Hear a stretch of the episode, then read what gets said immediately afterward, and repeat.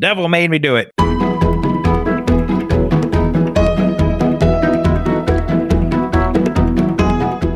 Welcome to Is It Philosophy? For thousands of years, philosophy has been the domain of the elite, a form of thought placed on a tall pedestal. Well, not anymore. I want to take it back to its roots, simply the love of wisdom. A guest will join me each episode as we try to apply critical thinking to a new topic. At the end, it will be up to you to decide. Is it philosophy?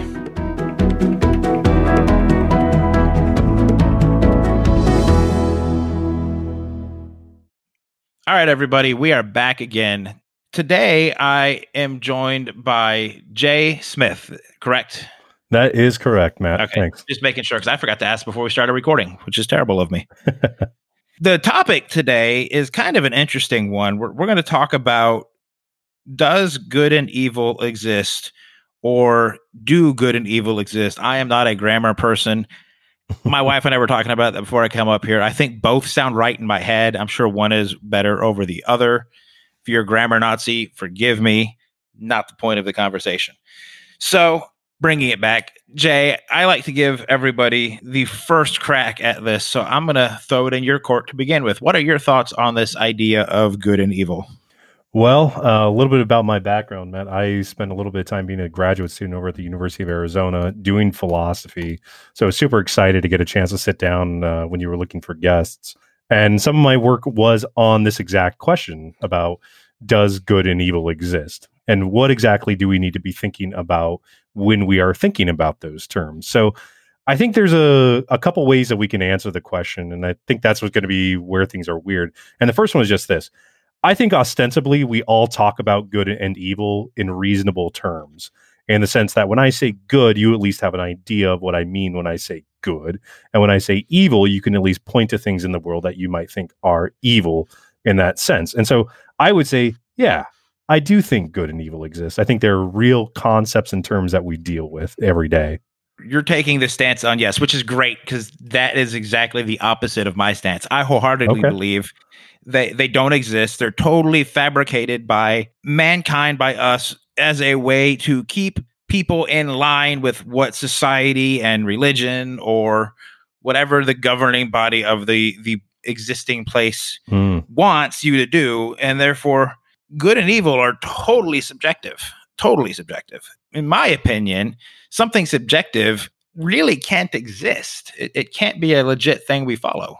I think that's an interesting take. And I, I think a lot of people feel really drawn to that position, which is, well, when I say good, maybe it's a little bit different for good, right? Maybe, maybe when I say good, what's good for me isn't good for you, and vice versa. And I think there's a certain allure to that. So when I say things like good exists, what I mean by that is we can reference that, and we can think about actions, right? So altruism is a really interesting case. And altruism is when a person or a organism acts against its own self-interest for the better of the entire unit, right? So people like diving on a grenade to save their friends. That's a great example. And I think when we talk about stuff like that, that's pretty clearly good. But I think there are other cases too, where when we talk about evil, that it's much easier to get to that. So for example, a lot of cases that people like to point to are cases of genocide or, you know, abuse of children or anything of that sort. And so for me, when we think about those things, we have this visceral reaction to those events. And we say, oh my God, what that person did was evil, or what that person did made them evil even yet. And so I think when we look at it from a perspective of, is there actually a functional use to that word? That absolutely is the case. Now, if you mean to say that, is there objectively, right? Is there an object that I can point to in the world that is evil qua evil, or evil per se?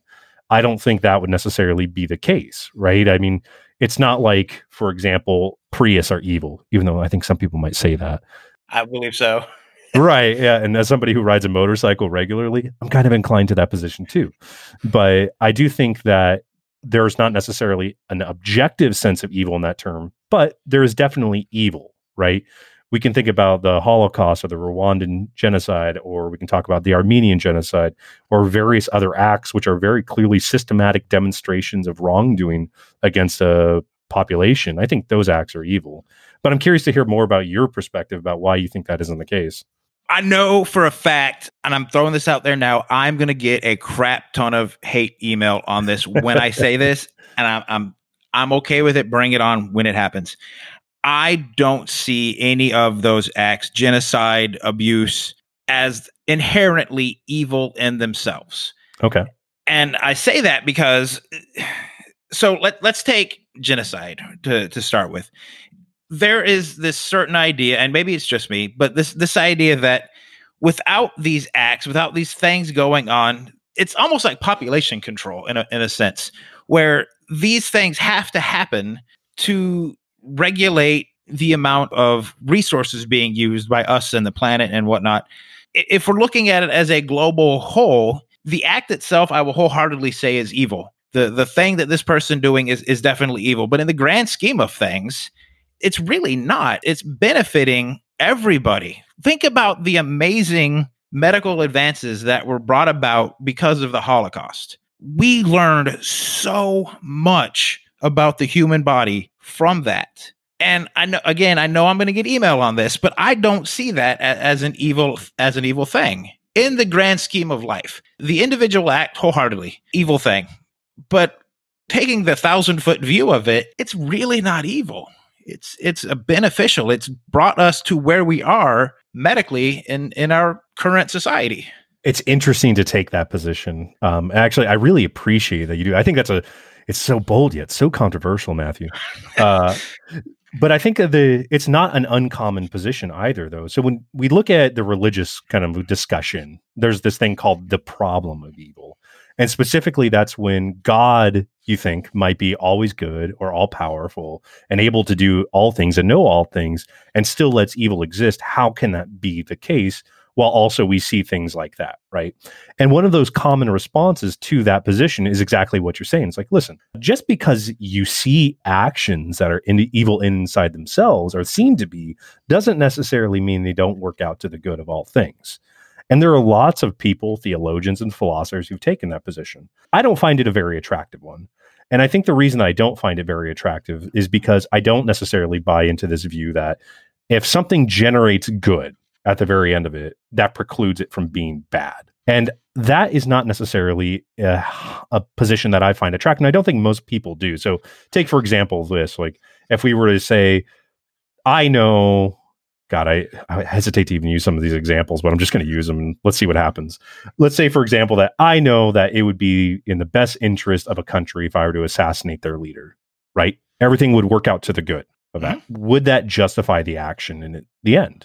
And that one's difficult for me. Like, would it be right to destabilize a country and cause suffering to hundreds or thousands of people and also in the same process, take over, right? So if you look at other examples like the Iraq war, the Iran war, or various other actions that the United States government has taken, right? Oftentimes we say the same thing. And for me, that doesn't feel very alluring. I want to say there's something different about that action, wherein if we're not actually respecting those people and respecting people as, as it were, an end in of themselves, then we are not necessarily uh, being moral agents. So is it, and correct me if I'm wrong, but I, I think it's Machiavelli who who's famous for the ends justify the means. And I, I think that's kind of my take on it is, and I know that's, that's terrible to think, but in all, in all fairness, no matter what we do, there, there is some benefit that's going to come from it. And there's also going to be some bad that comes from it, right? The stuff that happens, the take the, like you said, the, the Iraq war and, and assassinating a, a leader of a country. Yes, you're going to to destabilize that country. You're going to cause people to to suffer in some way, shape, and form. But honestly, don't we suffer anyway? Regardless of what happens, isn't everybody suffering in some way, shape, or form? So are we really causing that much harm to those people by taking out a leader that is gassing hundreds and thousands of his, his own citizens and, and causing tremendous death to people? Is that really so bad to take him out and then in the long run, build a better, more stable society? I don't know. At risk of adding more weight to your argument, I'll bring up a couple examples here. So there is a I hesitate to call him a philosopher, but he's definitely a cognitive psychologist, and he's a cognitive scientist named Jonathan Haidt. Are you familiar? I'm not. So Jonathan Haidt did a lot of work in moral ethics and moral thinking. And what he concluded, now I, I hesitate to say concluded, but what a lot of his work seems to allude to and point to is that our feelings about morality are grounded in the grotesque. And so one of his examples that he gave is this. So imagine that you had a brother and a sister, all right? Let's assume the brother was sterile. They were both S T D-free, but they both agreed to engage in consensual sex with one another. Now, Jonathan Haidt would say, well, the rational part of us seems to think that when, if they're engaging with the right type of precautions, there's no actual danger of a negative effect, that it seems to be that it would be a moral action, right? No negative is coming out of it. So it couldn't be the negative thing that's grounding whether or not that's a moral thing. But nevertheless, we all seem to have this grotesque response to it. Like, dude, that's your sister. Maybe you shouldn't do that, right? And that seems to be, for me, the, still the same thing. And so there's been a lot of discussion about, okay, what makes an action moral or what makes it immoral? Now, I think at the very least, there are two kind of systems at play here. So I think the first one, which I think you're leaning into, is kind of that rational side, which is, okay, when we're dealing with these complex events, we can make rational decisions and decide, well, maybe this is the good thing or maybe this is the bad, right? But I do think for the vast majority of our moral reasoning and our moral judgment, we're leaning more into this idea of just this kind of like grotesque response wherein we say, that was wrong. It was wrong of you to steal. It was wrong of you to violate that person's autonomy. It was wrong of you to do X, Y, or Z. And so I th- I can see exactly the allure of that. Now, what I do think is this. We all speak about morality in a way that seems to be fairly systematic. It seems to be okay for somebody who is poor or hungry to take from the rich man to eat, feed themselves. A lot of people seem to have that intuition anyway. And it doesn't seem to be okay for us to, say, exterminate an entire race of people. That seems less good too. That seems, as some might say, evil. And I lean toward that. So I think when we're talking about morality and we're talking about good and evil, it comes to that kind of a position where we must say, okay, on one side, yes, there are going to be some of these actions that are just, you and I are just kind of talking about a thing. Maybe there's not really a lot of sense to it, but there's the second order of it. There's the second idea about morality where I think it does exist. And I think when we're able to actually pay sufficient attention to those things, that we're able to say, okay, and evaluate very clearly and consistently and as a group toward the same end, whether or not an action is a good or an evil one. And so I think this is where, for me, I, I see where you're coming from, and I appreciate that stance because, listen, there are lots of things we all do all the time which feel morally unjust, right? For example, maybe you drive in the carpool lane when there's only one of you in the car. A lot of people do that. Or maybe you do something far worse than that where you steal to make sure that you are able to survive.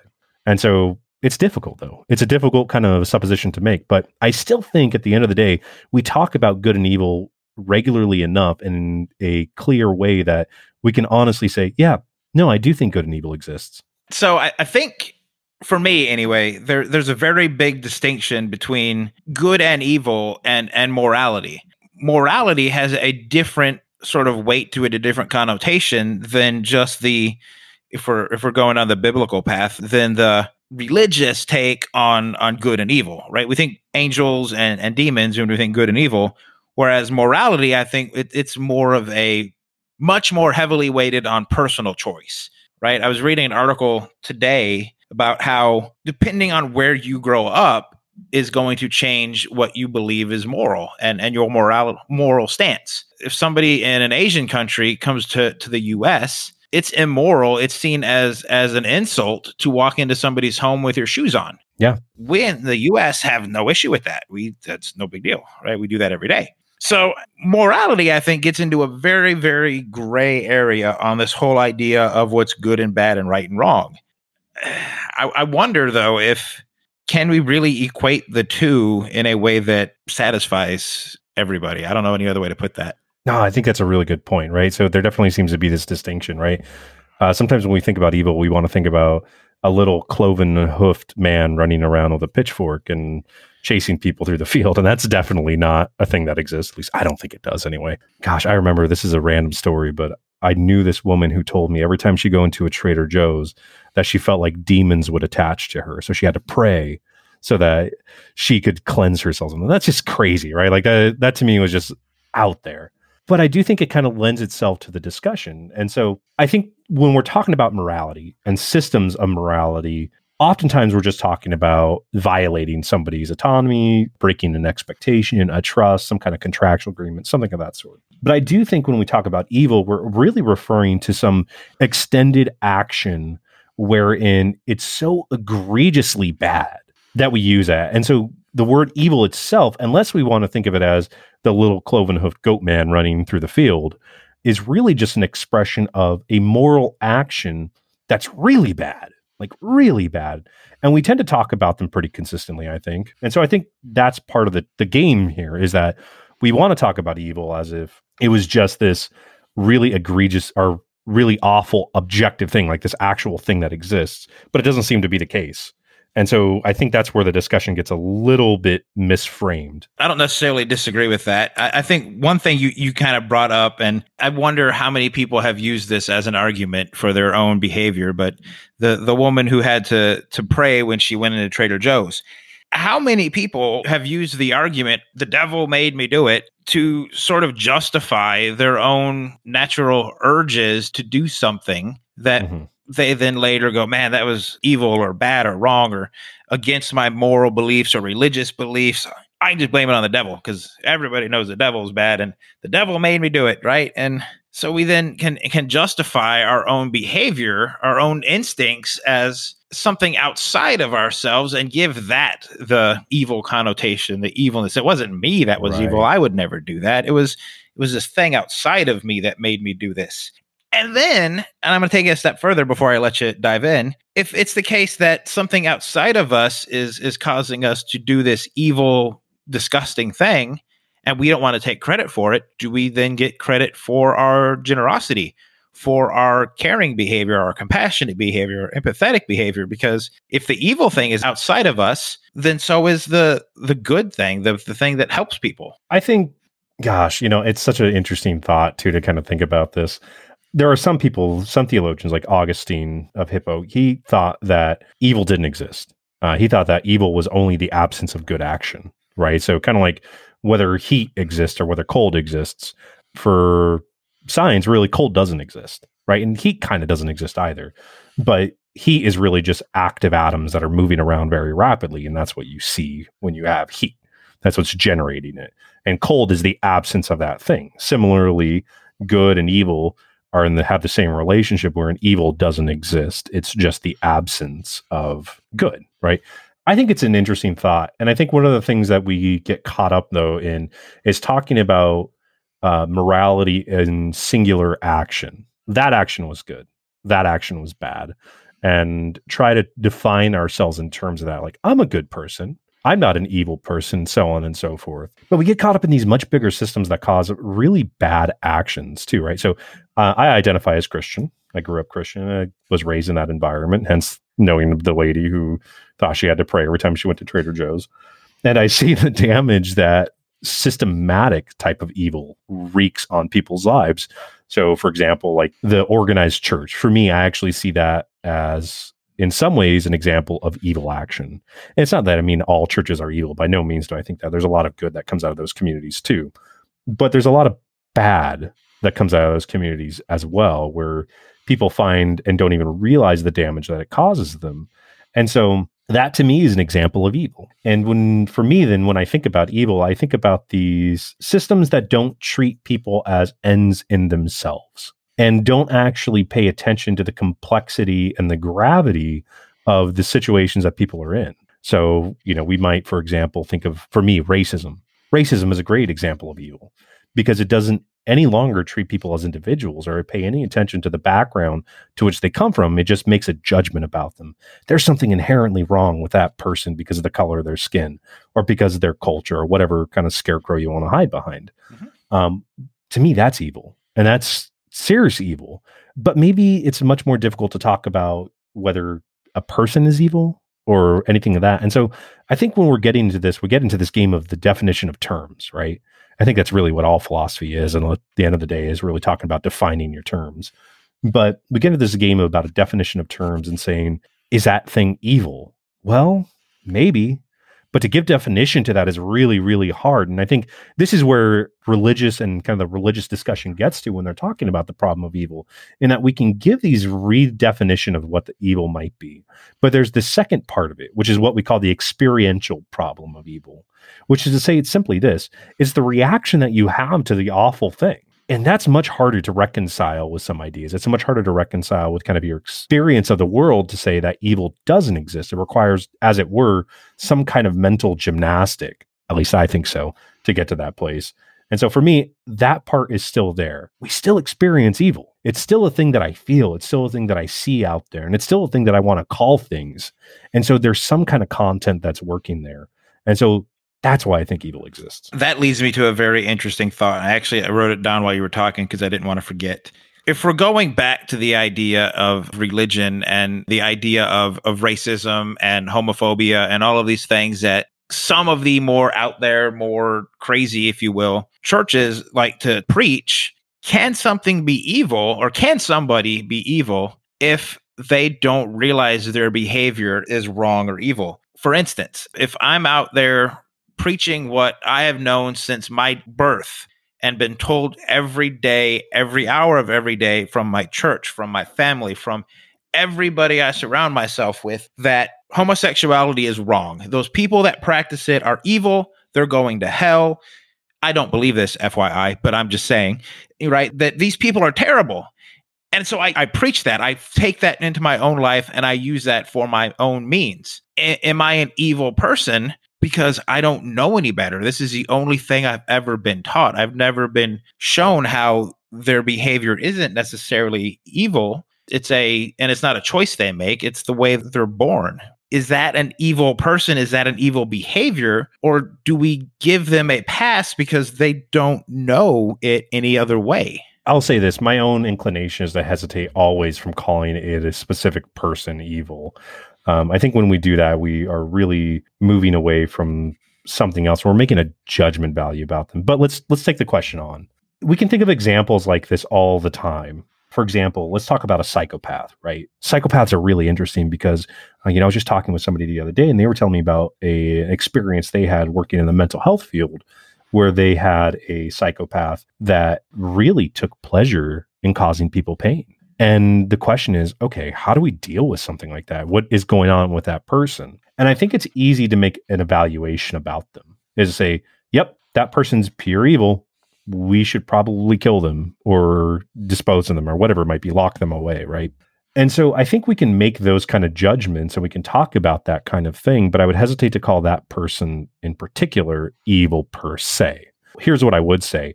I do think that we have responsibility as moral agents to change our behavior when we are aware of it. And if we're unaware of it, it's difficult to do that thing. What we then have to ask is, should that person have reasonably come to the place where they would have realized otherwise? And I think that's the where we start doing it. We start to assign this deficiency in the person saying, listen, man, it's clear as day. Gay people probably aren't evil, uh, but also... probably aren't. I don't think they're evil at all. I've got quite a few friends that are. I, look at me hiding behind that defense. But no, like I don't think gay people are evil, but I think we can pretty clearly say they aren't. And we have a reasonable expectation of them and of our friends of coming to that same realization. And that's where I think the like political discussion gets really interesting, right? Because nowadays on the left and the right, there's a tendency to say, oh, you're an evil liberal or you're an evil Republican or whatever it might be. And I myself identify with the left, but my parents identify as Trump supporters. That creates this kind of tension between us. And, you know, there are people who will ask me regularly, how can you remain friends with your family? And I think the answer is simply this. I don't view the world the way they do. And I don't come from that perspective that they do. And I think, again, this comes back to an appreciation of people as people. So to answer your question, right on. One, I don't think that people are evil in and of themselves necessarily. Two, I do think that people can have moral failings for not realizing things. But three, it's really hard to tell sometimes when that's the case. And we have to have an appreciation and a respect for people as people. And when we do that, the idea of calling somebody evil, the closer you look at somebody, gets harder and harder and harder to do. And so maybe, maybe there is a moral monster out there though, that we can point to. I don't know.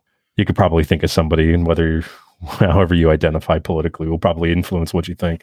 My mother, I'm kind of not politically, but My mother is probably one of the most racist individuals I have ever met in my entire life, Oof, whether it be hard. Black or Mexican or any of she's, she's got a reason to hate every culture. I don't, I don't get it. I'm not that way. I, I personally, I, I think there's fascinating things to be gleaned from every culture on the planet. I'm one of those. I want to learn everything I can.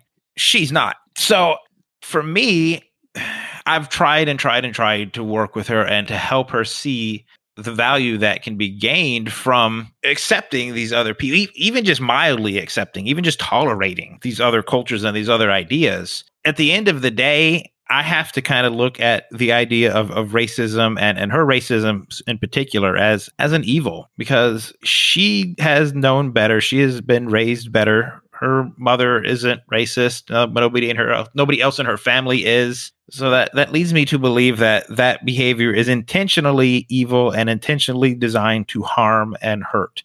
And I think to me, that's kind of where that falls into something being evil or not, is not the, not the grand scheme of religion on it, but how it affects the people around you and how it affects the world in general. And if your ideology, if your behavior, if your way of viewing something causes harm or destruction or even a misunderstanding between people, it's got to be, if not evil, at least bad. Yeah, I I feel the same way. And see, I think we're coming back to what I was talking about originally, where I think we can have these functional definitions and descriptions of evil. Like, for example, and I have a similar experience where somebody who I do care about very deeply, um, I grew up with this person, they, we've been pillars of support for one another through times. Uh, they recently said something to the effect of that the only reason that black people are intelligent is because they interbred with white women. And yeah, that was about my response. I was just so shocked by this statement that I couldn't believe it. And so I responded, obviously, negatively. Now we're not really on talking terms, and that's okay. Maybe I hope someday we, we come together again, and I hope there's a change of heart there. But it's kind of like describing a dog. If I wanted to give you a definition of a dog, I'd be pretty hard pressed to come up with a very specific one. I could do it in these broad strokes, like four-legged, generally, fur, generally, barks, sometimes, and nevertheless, any description that I give about it will fail in some regard in most individual cases, but I can point to them pretty regularly and say, that's a dog, that's a dog, that's a dog, that's not a dog. Now, however we want to get to how I got to that point, that's up for debate, but I do it and you do it and we all do, right? Anybody who's been familiar with dogs, maybe somebody who wasn't familiar with dogs may not do that very effectively. They might see a Great Dane and a Chihuahua and be like, those are clearly two different animals. But more or less, those of us who are familiar with them know that they're not. And so I think evil's the same way. I'm pretty hard pressed to give you an individual description of what an evil action is. But when I see it out in the world, I know it. And I think that's because we as humans are majority moral agents. And evil as a moral function is something that does exist, and we can refer to it because we see it as a deficiency. We can point to it and we know that's something that was evil. And even if we might be able to give rational descriptions of it, we still have that experiential problem, right? Like you said, the Holocaust did produce good, and there were medical advances in it. But nevertheless, we pretty well can point to those advances themselves as being perhaps good, though we might object to how we got to them. But still saying that the Holocaust, as it were, and as it existed, was still a terribly evil action. And so that to me is what evil is. I think good is likewise the same thing. I'd be hard pressed to give an individual description of what a good action is, but I do fairly consistently and reliably refer to it. I like that approach to it. I think, and before we leave, and I don't get to say this, I wholeheartedly think the Holocaust was a terrible thing. I'm not trying to to bring it around to this amazing light that it's this awesome thing that happened. I don't, I don't think that. So before I get the, the evil hate mail coming my way, my example wasn't to try to promote it as being good, just to, to throw that out there. But I, I wholeheartedly think that we can we can find good in all the evil that has happened and evil in all the good that has happened. I think that's always going to be the case, which is why, again, I, I have to come back to my original statement of I don't think that they inherently exist separate from each other or, or in any way that we can really pinned down as being a good and evil, because they don't, you, you can't point to it and go, this is an evil action, because that action probably has something behind it that is good, or is probably doing something or causing that person who is doing it some form of, of pleasure. There's this interesting book out there called The Female Face of God in Auschwitz by Melissa Raphael. And in it, Melissa Raphael talks about how, and she's a she's a Jewish philosopher, I want to be clear. So if anybody can talk about this, I think it's her. She talks about how the Holocaust was this interesting case wherein certain goods were able to be revealed in them, even if it was in itself an evil event. Uh, goods like people caring for one another, and goods like people attending to each other's needs and trying to smuggle each other out. And there's all these examples of that type of caring for one another that occurs during that time, which we can point to. And for Melissa Raphael, what she thought was that it was this event that allowed us to really see the caring and nurturing side of God. And I think that's a really interesting take on it.